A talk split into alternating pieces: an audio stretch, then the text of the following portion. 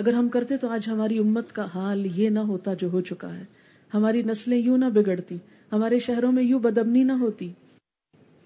اسلام تو امن کا پیغام ہے،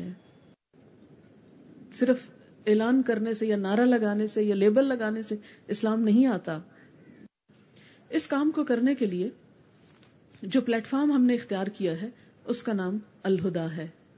یہ صرف ایک نام ہے، کوئی جماعت نہیں، فرقہ نہیں، تنظیم نہیں، کچھ بھی نہیں، nothing، نہ اس کی کوئی رکنیت ہے، نہ ممبرشپ ہے۔ جو بھی شخص علم سے شوق رکھتا ہے وہ آئے، اس چھت کے نیچے بیٹھے اور سیکھ کر چلا جائے، بعد میں ہمارے ساتھ رابطہ رکھے یا نہ رکھے، ہمارا شکریہ ادا کرے یا نہ کرے، کبھی سلام کرے یا نہ کرے، ہمیں کبھی یاد کرے یا نہ کرے، ہمیں اس سے کوئی فرق نہیں پڑتا۔ وہ جہاں بھی جائے ہمارے لیے صدقہ جاریہ ہے، وہ کہیں بھی بیٹھے گا، کچھ بھی کرے گا، ہمیں اللہ سے اجر ملتا رہے گا۔ ہمیں انسانوں سے اجر نہیں چاہیے، انسانوں سے ریٹرن نہیں چاہیے۔ تمام انبیاء نے یہی آ کر کہا، ما اسألکم علیہ من اجر ان اجریہ الا علی رب العالمین، اس طرح کے الفاظ ملتے ہیں۔ میں تم سے اس بات پہ اجر نہیں مانگتا، میرا اجر تو رب العالمین کے ذمہ ہے، اور جو اجر وہ دے سکتا وہ کوئی انسان دے سکتا؟ دے ہی نہیں سکتا۔ اس لیے ہمیں ان ریٹرن کچھ نہیں چاہیے سوائے اس کے کہ آپ جو کچھ سیکھیں اسے آگے کسی کو پہنچا دیں، وہ کوئی بھی ہو، ایک کو پہنچائیں، 1000، 1,00,000، 1,00,000، جتنی آپ کی قسمت، توفیق، شوق، محنت۔ ہم جواب میں صرف آپ سے یہ چاہتے ہیں، ہمیں اس سے کوئی فرق نہیں پڑتا کہ تعداد کتنی ہے، 1 سیکھنے والا یا 100 سیکھنے والے ہیں یا زیادہ ہیں۔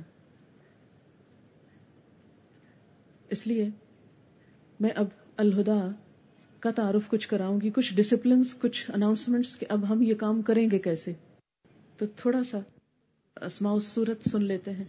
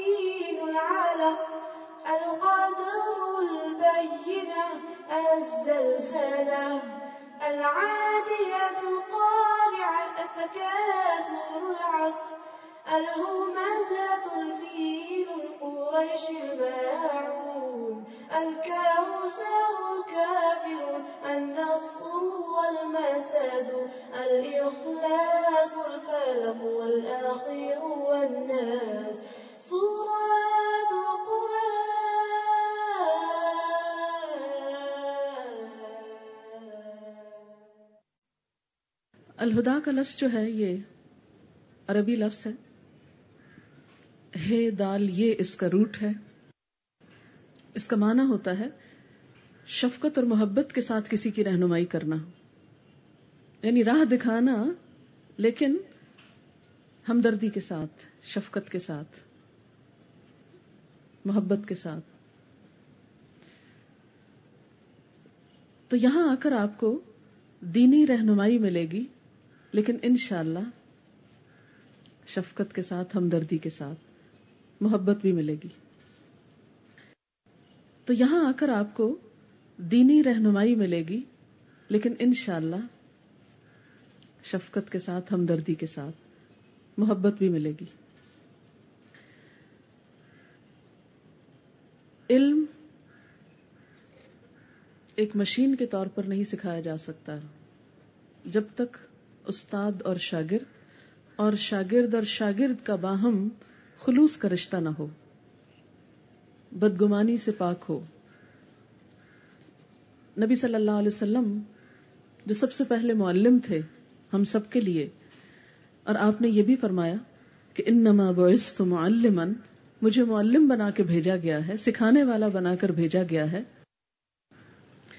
آپ کی تعلیم کا جو سب سے اہم حصہ تھا وہ کیا تھا؟ کہ آپ کا جو سکھانے کا انداز تھا وہ دل میں اتر جانے والا تھا.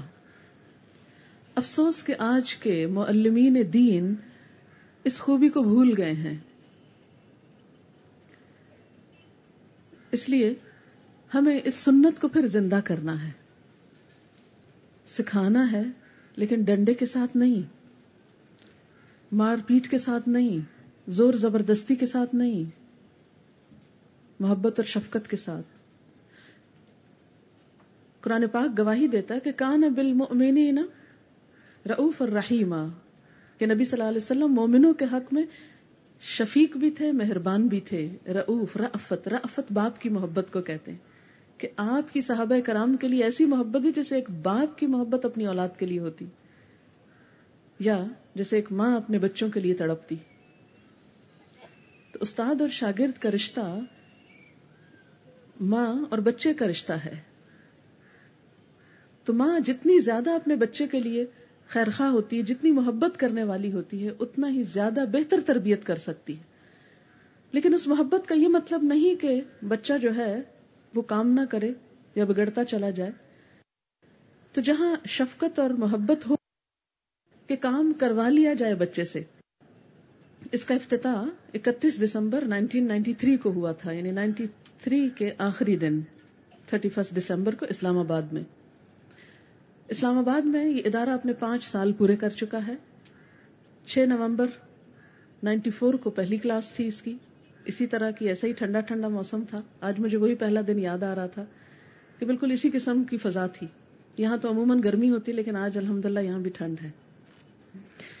دوسرے سال کی کلاس 11 نومبر کو ہوئی، تیسری 23 نومبر کو، چوتھی 28 نومبر کو، اور پانچویں 30 نومبر کو، اور جو چھٹی اب چل رہی ہے وہاں میرا خیال ہے 1 دسمبر کو. تو کراچی میں یہ پہلا سال ہے اور آغاز ہے اس پروگرام کا. اس ادارے کا تعلق کسی بھی مذہبی خاص عقائد، فرقے، گروہ کے ساتھ نہیں ہے. اس کی جو بنیادیں ہیں بس وہ 2 ہیں، قرآن اور سنت، لا الہ الا اللہ محمد الرسول اللہ. اور اس کے بعد باقی سب علماء امت، خواہ وہ پرانے دور کے ہوں یا نئے دور کے، سب قابل احترام ہیں، سب کی عزت اور احترام، اور سب سے استفادہ. عموماً لوگ سوال کرتے ہیں کہ آپ کس مسلک سے ہیں، کس امام کے پیچھے ہیں. تو بات یہ ہے کہ تمام ائمہ جو ہیں وہ عزت و احترام کے قابل ہیں. صرف ایک امام سے لے کر اور باقی سب کو چھوڑ دینا، اس سے دین میں وسعت نہیں آتی. دین کی وسعت کیا ہے؟ کہ سب سے فائدہ اٹھایا جائے، سب کی حکمتوں سے، سب کو ریگارڈ دیا جائے، سب کی عزت کی جائے، تاکہ سب مسلمان آپس میں ایک دوسرے کے ساتھ عزت و احترام سے پیش آئیں اور سب کے ساتھ محبت کا معاملہ ہو. یہی دین کی وسعت ہے. پھر آپ دیکھیں کہ جیسے ہم دنیا میں اگر بیمار ہیں مثلا ایک ڈاکٹر سے دوا لیتے ہیں تو کیا آپ نے کبھی سیکنڈ اوپینین نہیں لیا؟ آپ جیئے یا مرے کہے کہ بس اسی ایک ڈاکٹر کو میں نے فالو کرنا ہے، کسی اور کے پاس نہیں جانا. اگر میں پاکستان میں علاج کرا رہی تو میں نے باہر جانا ہی نہیں، یہ تو بہت غلط بات ہے، ایک ہی کو فالو کرنا چاہیے، ہے نا؟ ایسا تو نہیں کرتے نا. ہو سکتا ہے کہ ایک مرض ایک ڈاکٹر کو زیادہ بہتر طور پر سمجھ میں آئے دوسرے کی بنسبت. اور اس کا یہ مطلب نہیں کہ آپ پہلے ڈاکٹر کی توہین کر رہے ہیں، نہیں، وہ اپنی جگہ احترام کے قابل ہے، کیونکہ یہ انسانی کوشش ہے نا. سب ائمہ، سب ڈاکٹرز انسان ہیں، کسی کو ایک لائن میں ایک طرف جانے میں زیادہ اس کا ذہن کام کرتا ہے، کسی کا دوسری طرف، کوئی ایک بات کو کسی طرح زیادہ بہتر طور پہ سمجھتا ہے، دوسرا دوسرے کو. تو ہمیں دین کے وسیع تر مفاد کے لیے سب سے فائدہ اٹھانا ہے، ہر ایک کو کوٹ کرنا ہے، ہر ایک کی اچھی بات لینی ہے. تو اس لیے ہمارا جو مسلک ہے وہ کیا ہے؟ قرآن اور سنت، قرآن اور سنت. اور باقی تمام ائمہ کرام، فقہائے کرام سب عزت والے اور سب سے فائدہ اٹھائیں گے انشاءاللہ. پھر اس کے بعد یہ ہے کہ ہمارا یہ پروگرام پچھلے 5 سال سے جو چل رہا ہے، ایک سال پر مشتمل ہوتا ہے. اس میں ہوتا یہ ہے کہ ہمارے اس کورس میں اس ایک سال کے عرصے میں 3 ٹرمز ہوتی ہیں، ہر ٹرم 4 مہینے کی ہوتی ہے، اور 4 مہینوں میں ہمیں 10 سپارے کرنا ہوتے ہیں.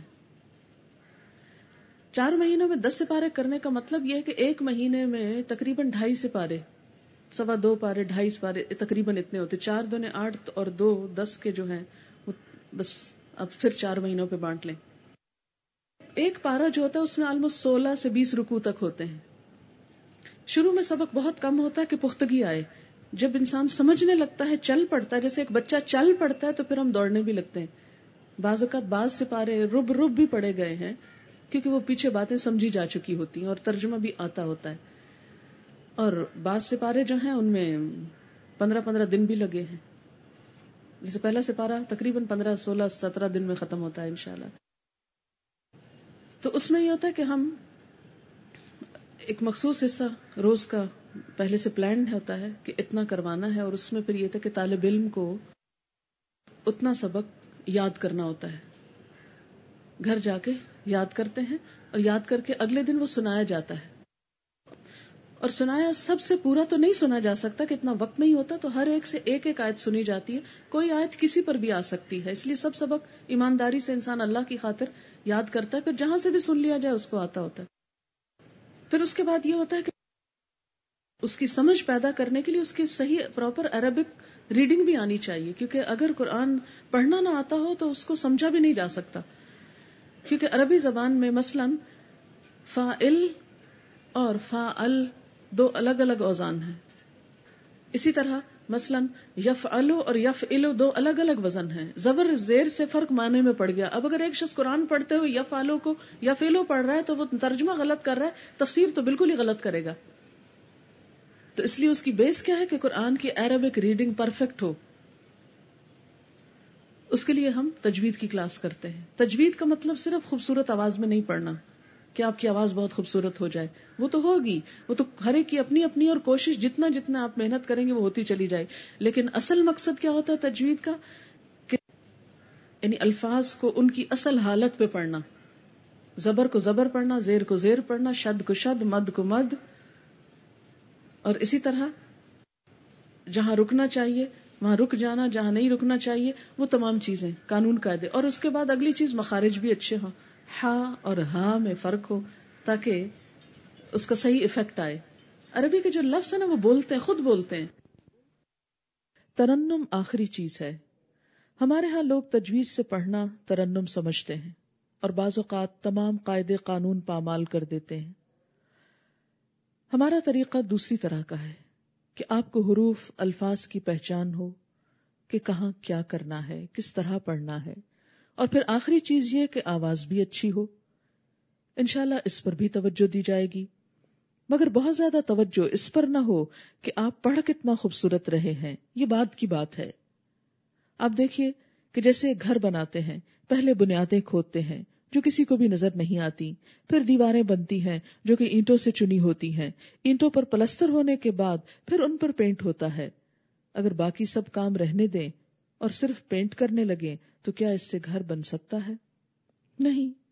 اسی طرح اگر حروف کی ادائیگی درست نہ ہو، مخارج درست نہ ہو اور صرف آواز میں ترنم پیدا کرنے کی کوشش ہو تو قرآن کو کبھی بھی صحیح طور پر پڑھنے کا حق ادا نہیں ہو سکتا. خوبصورت آواز یہ آخری درجہ ہے، اس لیے پہلی چیز صحیح الفاظ اور صحیح ادائیگی اور اس کی پریکٹس.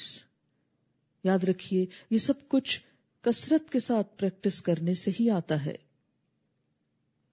انسان کے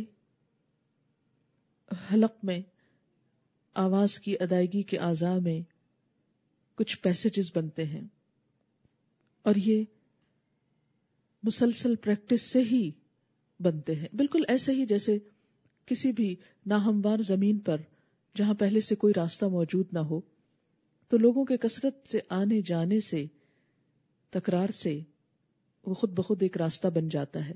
اسی طرح اگر کسی حرف کو بار بار ادا کیا جائے تو حلق میں بھی ایک پیسیج بن جاتا ہے اور بعد میں اس کی ادائیگی آسان ہو جاتی ہے.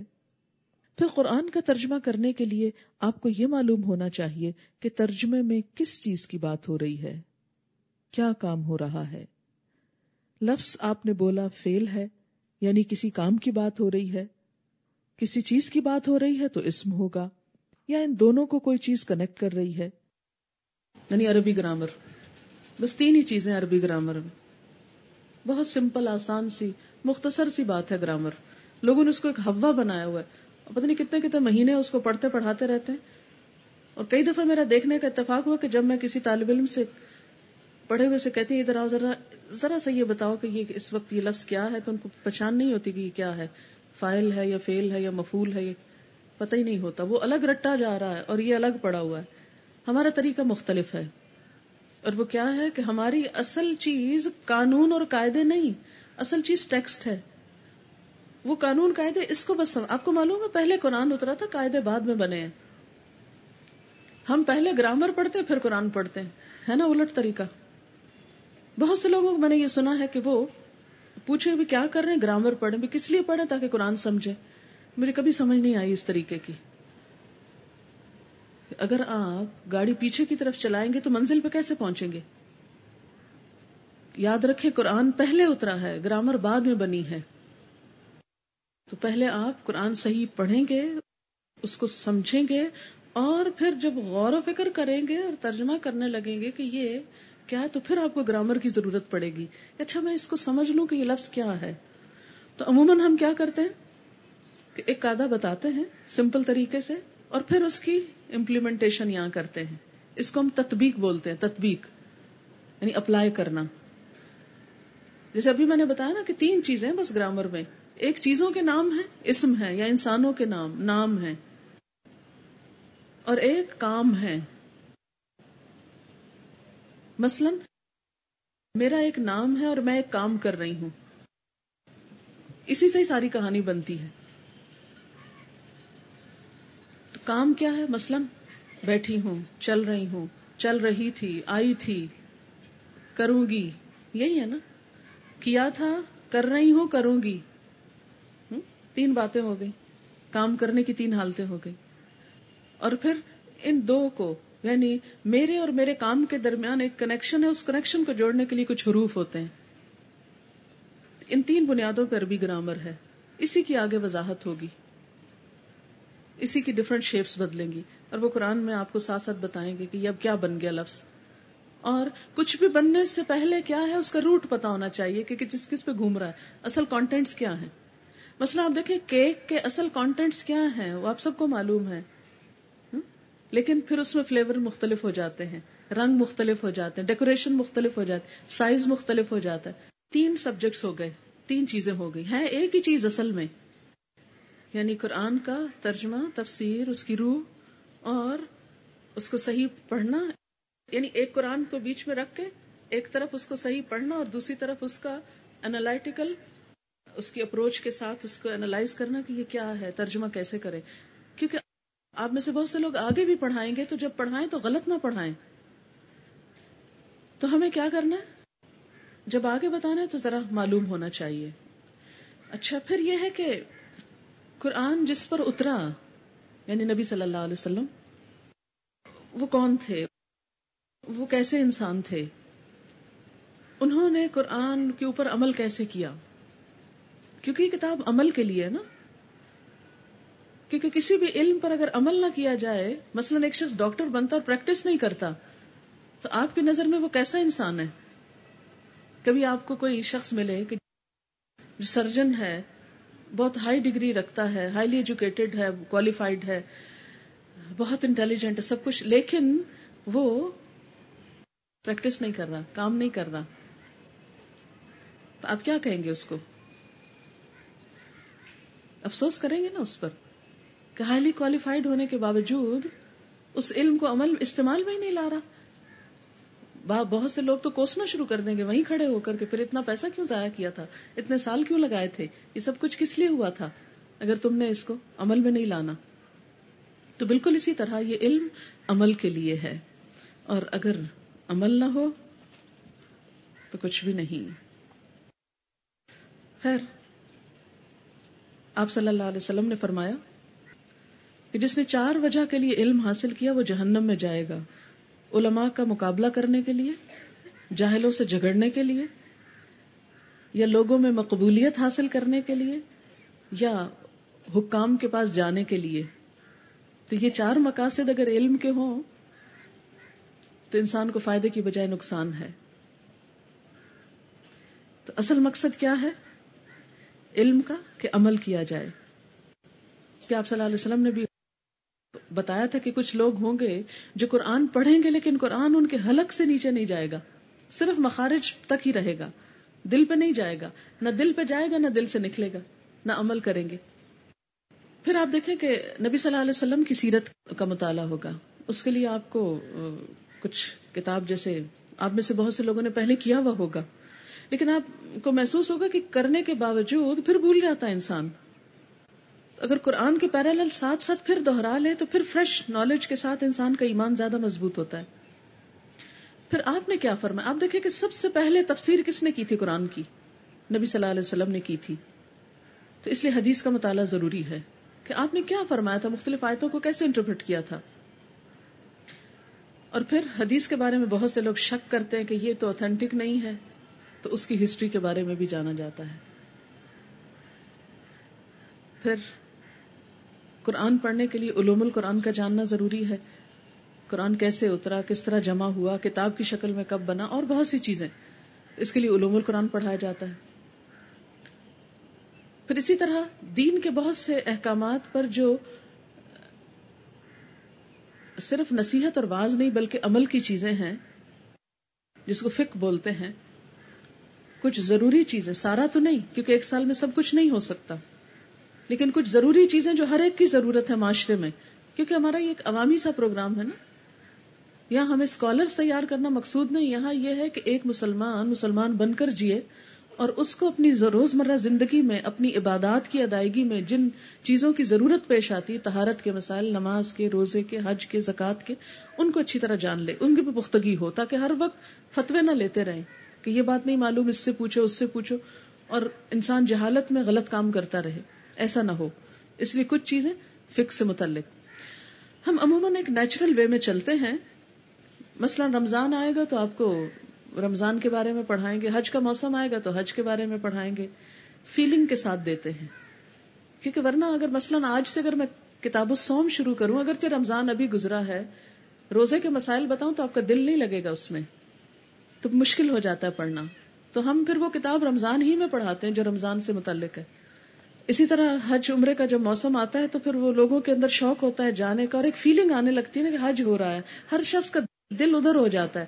پھر جب وہ حج کی باتیں پڑھتے ہیں پھر ایسے لگتا ہے ہم بھی حج کر رہے ہیں. تو اسی طرح اور بھی مختلف مواقع کے ساتھ ساتھ پھر تعلیم دی جاتی ہے، ضرورت کے تحت، بوجھ کے ساتھ نہیں، ضرورت کے ساتھ. جو ضرورت ابھرتی رہے گی اس کے ساتھ ساتھ ایجوکیشن ہوتی رہے گی، لیکن مین کنسنٹریشن قرآن ہی پر رہے گی.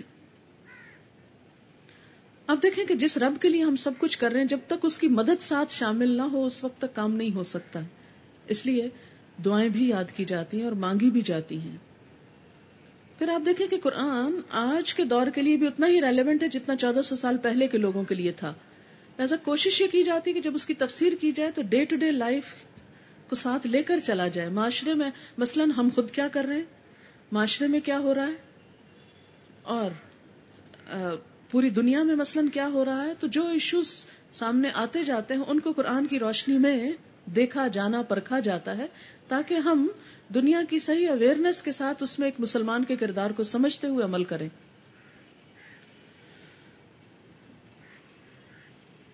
جب جانے لگیں گے آپ انشاءاللہ، آج ہی جانے کی باتیں ہونے لگی، تو اس میں یہ ہے کہ پھر آپ کو ضرورت پیش آئے گی کہ آگے بتانے کا طریقہ کیا ہونا چاہیے. اس کے لیے پھر حکمت تبلیغ ہوتی ہے کہ آگے کیسے بتائیں، کیسے سکھائیں. کچھ پریکٹس بھی کروائی جائے گی انشاءاللہ. ان سب چیزوں کے ساتھ ساتھ تربیت پر بھی زور دیا جاتا ہے. آپ دیکھیں کہ نبی صلی اللہ علیہ وسلم کو جب دنیا میں بھیجا گیا تو ان کی آمد کے 4 مقصد بتائے گئے تھے، 4. اور وہ کیا تھے؟ قرآن پاک میں اللہ تعالیٰ فرماتے ہیں یتلو علیہم آیاتنا، اللہ کی آیات پڑھ کے سنانا یعنی قرآن کی تلاوت. وَيُزَكِّيهِمْ، ان کا تزکیہ. وَيُعَلِّمُهُمُ الْكِتَابَ، کتاب کی تعلیم. وَالْحِکْمَةَ، حکمت کی تعلیم. تو یہ 4 مقاصد تعلیم کے قرآن میں بتائے گئے ہیں. یعنی دین کی تعلیم 4 بنیادوں پر ہوتی ہے. نمبر 1 تلاوت کتاب، قرآن کا صحیح ٹیکسٹ پڑھنا آنا. نمبر 2 تزکیہ، تربیت. تربیت کے 2 چیزیں ہیں، ایک تو یہ کہ غلط چیزیں، غلط عادات نکال دی جائیں، دوسرا سنوارنا، اچھی چیزیں اپنے اندر ڈالی جائیں تاکہ ہم بہتر سے بہتر انسان بن سکیں. تیسری چیز تعلیم کتاب، صرف تلاوت کتاب نہیں، تعلیم کتاب. آج ہماری ساری قوم تلاوت میں مشغول ہے، حفظ کے کتنے مدارس ہیں، فہم کم ہے. تو تلاوت کتاب کے ساتھ ساتھ تعلیم کتاب. تعلیم کیا ہوتا ہے؟ آہستہ آہستہ کسی کو بات اس طرح سکھانا کہ وہ اس کے اپنے اندر جذب ہو جائے. اور تعلیم حکمت. حکمت کیا ہے کتاب کے علاوہ؟ یہ نبی صلی اللہ علیہ وسلم کی سنت، سیرت، حدیث ہے. حکمت ہمارے پروگرام کی بھی یہی 4 بنیادی چیزیں ہیں. بہت سی چیزیں ساتھ ساتھ آپ کو پتہ چلتی رہیں گی. ابھی ہم پہلا ہفتہ بیسیکلی 3 چیزیں کریں گے. تجوید کریں گے، گرامر کریں گے، قرآن کا ترجمہ اور تفسیر کریں گے، اور ساتھ تربیہ ہوگی. تربیہ ایز اے سبجیکٹ نہیں ہوتا، کیونکہ تربیہ is not a subject, not a knowledge only. یہ کیا ہے؟ عمل کا حصہ ہے، اس میں غور و فکر کی دعوت ہے. ٹھیک ہے. پھر اس کے بعد یہ ہے کہ آپ سب کو یہاں آنے کے لیے جو ریگولر اسٹوڈنٹس ہیں یونیفارم کی پابندی کرنا ہوگی. جن لوگوں نے آج بڑے عرصے بعد یونیفارم پہنا ہوگا ان کی فیلنگز ضرور مختلف ہوں گی. سفید لباس میں آنا اور رنگین میں آنا بہت فرق رکھتا ہے، بہت الگ چیز ہے. لہذا آپ خود محسوس کریں گے کہ یونیفارم میں آ کر آپ کے سیکھنے کی صلاحیت بڑھ گئی ہے. آپ ریسپانسیبل فیل کریں گے اپنے آپ کو کہ نہیں، مجھے اب کچھ کرنا ہے. اب دیکھیں کہ جیسے ایک فوجی یونیفارم کے اندر اور یونیفارم کے بغیر کیا کوئی فرق نہیں ہوتا؟ بہت بڑا فرق ہوتا ہے. یونیفارم ایک بہت بڑا آنر ہے، آنر. اور ایک بہت سفید لباس پہننے سے پہلے جو ہم میں سے سب نے پہننا ہے، اس سے پہلے تھوڑی سی اگر کچھ عرصہ پہننے کی پریکٹس ہو جائے تو اچھا ہی ہے. اچھا جناب، اس کے ساتھ ساتھ یہ کہ چونکہ یہاں بہت سارے لوگ ایک وقت میں اکٹھے ہیں، اس لیے صفائی کا خاص خیال. منہ سے سمیل نہ آئے، بازو بغلوں سے نہ آئے، کپڑوں سے نہ آئے، صاف ستھرے ہو کر. کیونکہ طہارت نصف ایمان ہے، آدھا ایمان. اگر ہم پاک صاف نہیں تو آدھا تو گھر ہی چھوڑ کے آ گئے، تو آدھا پھر لے کے کیا کریں گے؟ تو اس لیے خاص طور پر اس چیز کی طرف توجہ. آپ استری نہیں کر سکتے، بے شک نہ کریں، ہم آپ کو نہیں پوچھیں گے آپ کے کپڑے استری کیوں نہیں، لیکن آپ میلے نہ پہنیں، گندے نہ پہنیں، داغ والے نہ ہوں، سمیل نہ ہو ان میں. کیونکہ یہاں کا موسم بھی تھوڑا اس طرح ہے کہ کپڑوں میں جلدی ہی ایسی چیز پیدا ہو جاتی ہے.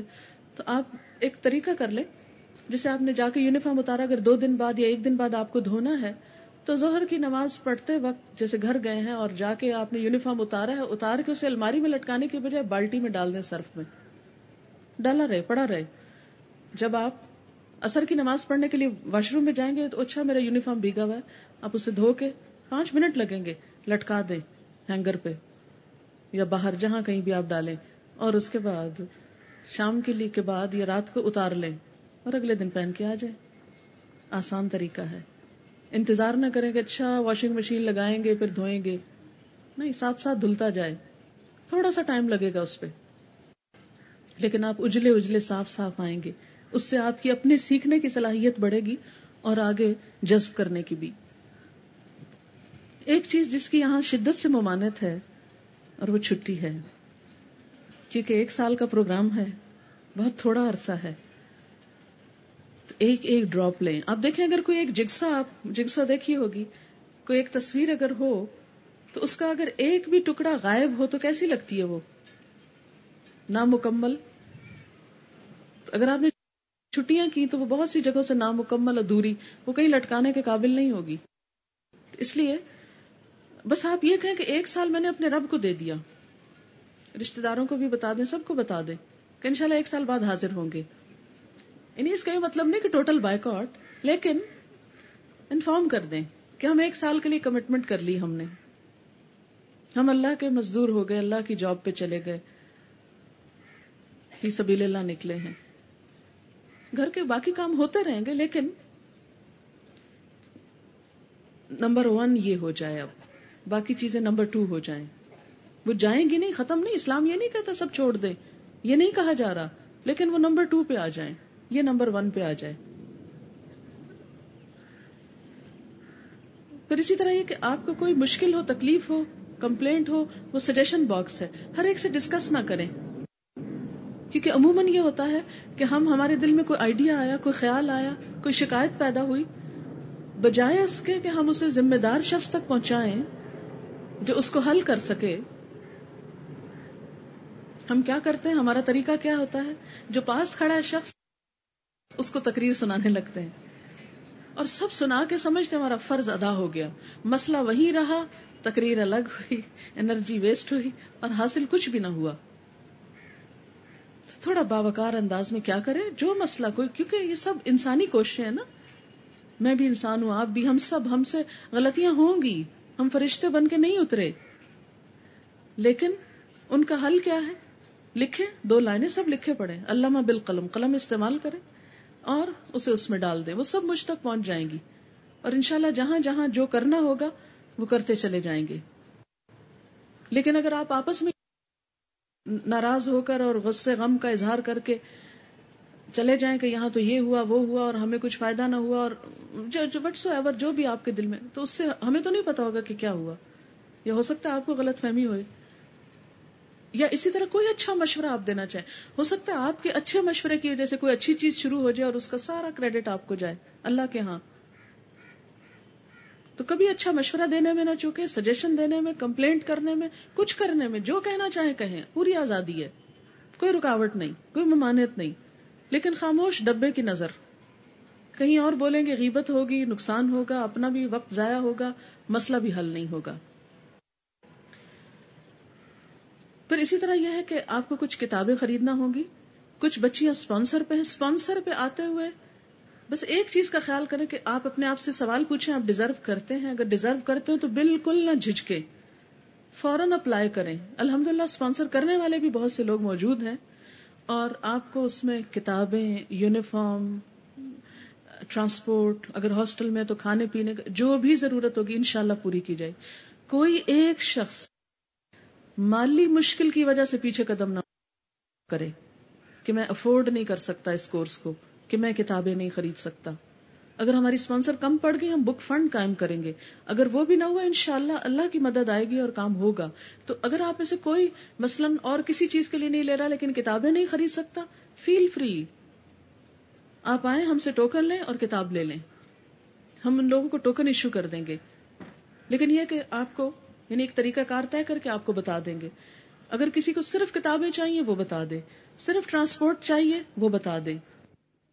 اسی طرح یہ کہ فرسٹ ایڈ باکس ہم یہاں بھی انشاءاللہ رکھیں گے. جوتوں کا ارینجمنٹ تو میرے خیال ہے پہلے والا ہی ہوگا، تھیلیوں میں اپنے پاس ہی رکھیں تو بہتر ہے تاکہ جاتے ہوئے آپ کو دقت نہ ہو. کل آپ باوضو آئیں گے. ہمارا ایک طریقہ رہا ہے کہ ہم سب سے پہلے نفل سے ابتدا کرتے ہیں، اللہ سے مدد مانگ کے. تو سب سے پہلے ہم نماز پڑھیں گے، کل نفل پڑھیں گے، دعا کریں گے، پھر کلاس شروع کریں گے. سبحانک اللہم و بحمدک نشہد ان لا الہ الا انت نستغفرک و نتوب الیک.